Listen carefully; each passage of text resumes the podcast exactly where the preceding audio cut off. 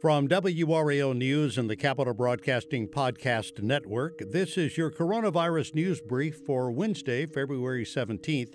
I'm David Crabtree. He's a regular health contributor for WRAL, and now Dr. Alan Mask is vaccinated and sharing his experience, hoping to inspire others to feel safe to get the vaccine. We're talking with our good friend, health team Dr. Alan Mask. Dr. Mask just two days ago received his second dose of the Pfizer vaccine. Dr. Mask, how are you feeling today? David, good to see you, my friend. I'm doing fabulous. Uh, I got my uh, second dose, known as the booster dose, a couple of days ago, as you mentioned. Uh, some sore arm, uh, a little fatigued the next day. Uh, in full transparency, my wife actually had her injection as well, and she did have some side effects, uh, some sore arms, some headaches, some fatigue, some body aches, and so forth. But she uh, took some anti-inflammatory medications, and uh, a day or so later, uh, she was feeling a whole lot better.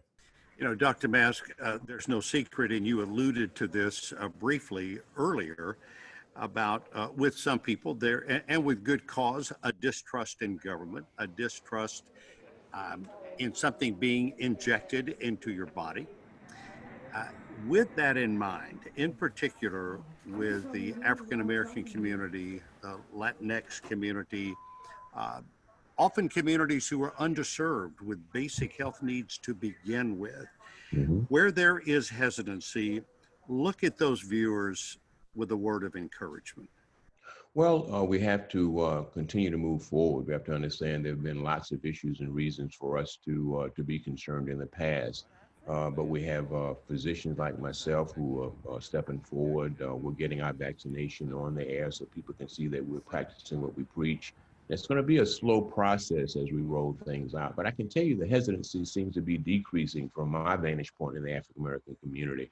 I would say, based on my informal uh, observations, about a third of my African American patients are saying, Hey, I'm not quite sure about this vaccine. But two thirds of them are aggressively wanting the vaccine. I'm getting texts, I'm getting phone calls, I'm getting emails, I'm seeing patients who are saying, Hey, when am I eligible and when can I get this vaccine? So I think we've had a, a good education campaign. We've got a, a website at WRAL, which has a wealth of information at WRAL.com.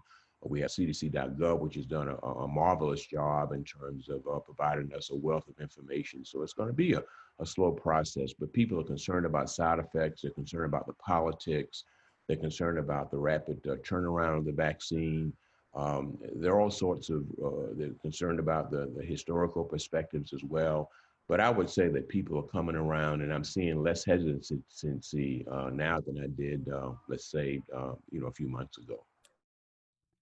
The weather could have an impact on vaccine appointments in the coming days, so be sure to check with your county and provider before heading out. For the Coronavirus News Brief, I'm David Crabtree.